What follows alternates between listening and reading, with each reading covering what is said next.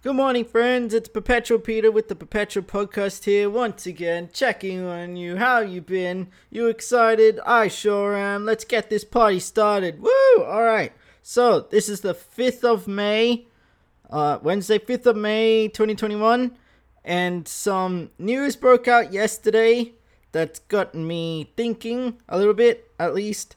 And it is Bill and Gates. Bill, pff, wow. Bill Gates and Melinda Gates filing for divorce. Not Bill and Gates. Bill Gates. And it it's reading our Twitter posts, there's some thirsty people out there, that is for sure. A lot of people being like, damn Bill, you looking fine. Slide into my DMs and same for Melinda. Then being like, don't worry, I can teach you how to start dating again join Tinder.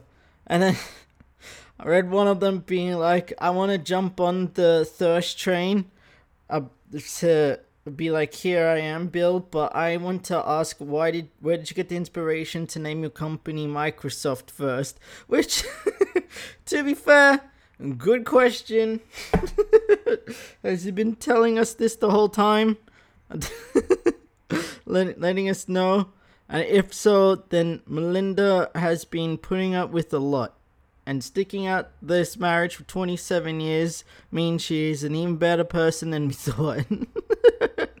but, all jokes aside, um, it appears that they're still friends. The Bill and Melinda Gates Foundation, the charity that does a lot of good work, I like it. It's from my understanding, a charity that uh, like focuses on one particular issue for a year and then they move into another one so then other people could take over.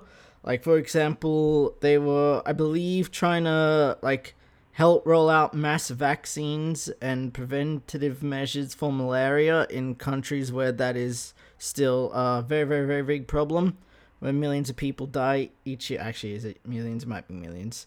I feel like.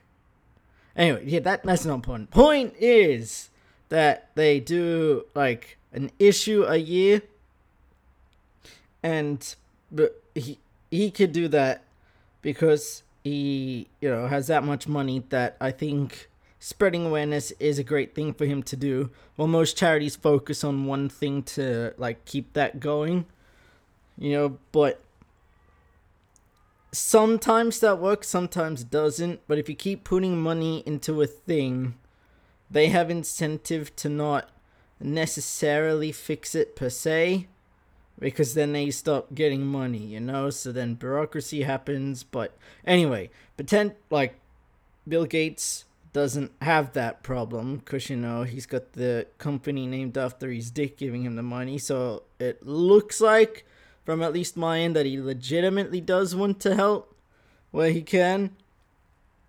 But you know, maybe maybe maybe it could be more effective. He just fully focused on a particular issue till that was solved. But either way, you can't argue that he hasn't. Or they, they. I keep saying he. That is joint effort. They have done great work. You know. They've probably saved countless lives with what they have and that is cool. And they have said that even though they are divorcing uh, from like personal lives, they are still going to work together for that charity, which I think is fucking incredible. And it also, to me, implies that it's been a clean breakup, which is cool because people deserve that. Everyone deserves happiness, you know? And having the maturity to mm, like be able to break up while also being together for so long and in the public eye so eloquently and still being willing to work together is like inspirational, you know? If society I think puts a lot of pressure to, you know, just stick out being in a relationship, even if you don't necessarily like it. Just everyone, especially people in a relationship, aka me, I think directly or indirectly put a lot of pressure on people who are single to try be in a relationship. And then once you are to stay in it, even if it's not necessarily a good one. I think in recent times that's starting to change and it's a more be in the relationship if if you want like relationships are work. There's I don't think there is ever a purely happy 100% of the time relationship where you don't need to work on anything. Think a good relationship is one that forces you to work. You better each other, you know, help each other grow, help each other figure out who you are, and your partner is there to support while you do that. And it could be in totally different paths.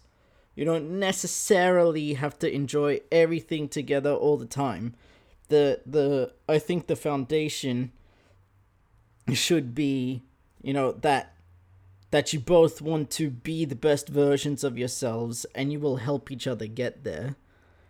And and like that's probably what they had. If they're still willing to work together, they would have had that. But they just they want they want different things now. And seeing everyone being like, "Oh, you, how are they going to get back into a relationship?" Like, just to me shows how society just deems that kind of thing.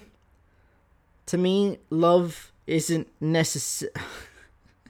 I, I'm talking from a very lucky position that I am in like the best relationship that I could possibly ask for. So this I've had I've had time to think of this, you know. If I wasn't in a relationship, my views could be totally different and I could easily be falling trapped to being forced into a relationship. You know, but I think there's that much pressure like they they they could easily just still be happy like be happy being single now they, they, they might not even want to date, but like all the comments being like, oh, how how rusty's their game gonna be? How are they gonna meet anyone? What do they do? It's just so interesting of the value we've placed on relationships. It's almost as if people think you can't be happy while being single. Again, I'm not saying everyone says that, and it's definitely changed even from like 10 years ago. It's I don't know. I don't know how, but I'm I'm blaming Twilight. It's fucking Twilight. All those relationship vampire movies. Oh, I want someone who I can live together with forever, not dying or aging, even if they're a uh, furry or uh, actual bloodsucker. nah. But we need to we need to understand that you can still love someone and be happy if even if you're not in a relationship. And if you are in a relationship and it's not one that you want to be in, even though it's gonna suck, and the pressure definitely feels like you should just stay in it. One, because of society being like, oh, you need a partner, and two, like not hurting your partner to get out. You, I think if, if it's, I, I'm gonna go relationships are work, but different relationships require different kinds and different amount of work. So if you're in a relationship that is making you work for things that you don't want to, such as looking after a loser who doesn't want to do anything, you don't necessarily. I don't. People shouldn't be forced to stay in that kind of thing. You know? Obviously, help, but that doesn't mean you have to be. Well, if you can, you can. You don't have to help if you aren't able to either. Uh, society's weird, man. oh. But today, this week's question can be what is love to you? Do you think you need to is love purely just for a relationship thing? Or what what else can love be for you? I'm very curious to hear what everyone has to say about that. Anyways, love you. And I mean that. Love you. See you later.